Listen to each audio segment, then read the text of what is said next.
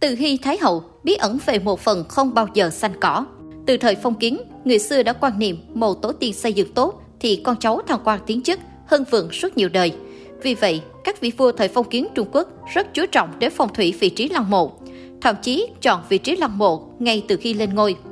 Từ Hy Thái Hậu tuy không phải là hoàng đế nhưng đã ngầm nắm toàn bộ quyền lực trong nhà Thanh trong tay. Bà cũng xem trọng việc xây mộ Phật như bất kỳ vị vua nào. Theo tương truyền, khi sắp sửa bước vào độ tuổi tứ tuần, Từ Hy Thái Hậu đã bắt đầu hạ lệnh huy động nhân lực và tài lực để xây cất lăng mộ của mình.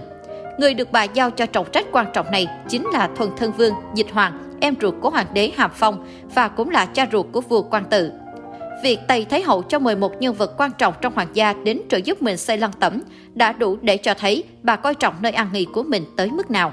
Chưa dừng lại ở đó, có giai thoại truyền lại rằng lăng mộ Từ Hy ở đỉnh Đông Lăng được xây cất trên một mảnh đất có phong thủy tuyệt hảo. Tương truyền rằng mảnh đất quý này năm xưa từng được hoàng đế đồng trị cho Từ Hy đích thần chọn lựa. Trong quá trình xây cất lăng tẩm, Từ Hy đã huy động một khối lượng khổng lồ cả về nhân lực và tài lực. Vì vậy, nơi an nghỉ của bà khi mới hoàn thành mang dáng vẻ lộng lẫy, nguy nga, chẳng hề thua kém hoàng cung. Sử cổ ghi chép, lăng mộ của Từ Hy phải mất nhiều năm xây dựng mới hoàn thành. Khi tới nơi này thị sát, Thái Hậu trên cơ bản tương đối vừa ý, duy chỉ có một điều khiến bà phật lòng, đó là bởi đất ở nơi này mọc quá nhiều cỏ dại.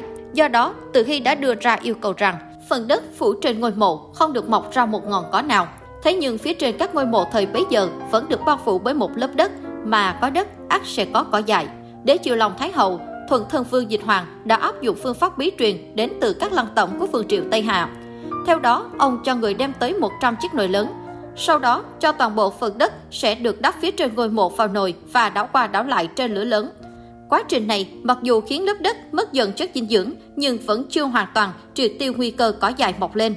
Vì vậy, những người thợ sau đó đã đem toàn bộ số đất này trộn với lưu huỳnh để khiến cho cỏ dại không cách nào sinh trưởng. Thông qua cách làm này, phần đất phía trên ngôi mộ của Từ Hy chưa bao giờ có tình trạng xanh cỏ. Sau khi qua đời vào năm một nghìn chín trăm lẻ tám, Từ Hy Thái Hậu được chôn cất trong lăng mộ sang trọng, chất chứa đầy báu vật mà bà ta đã cất công chuẩn bị lúc còn tại thế.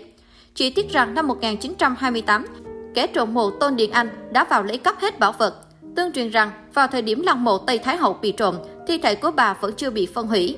Có ý kiến cho rằng di thể của Từ Hy được bảo quản hoàn hảo tới mức kỳ lạ là nhờ vào viên Trạng Minh Châu sở hữu giá trị liên thành được đặt trong miệng bà. Người đời truyền nhau rằng sau khi thi thể Từ Hy vừa bị lấy mất viên Dạng Minh Châu liền gặp gió, gương mặt của Từ Hy trong chớp mắt đã hóa thành bộ xương khô.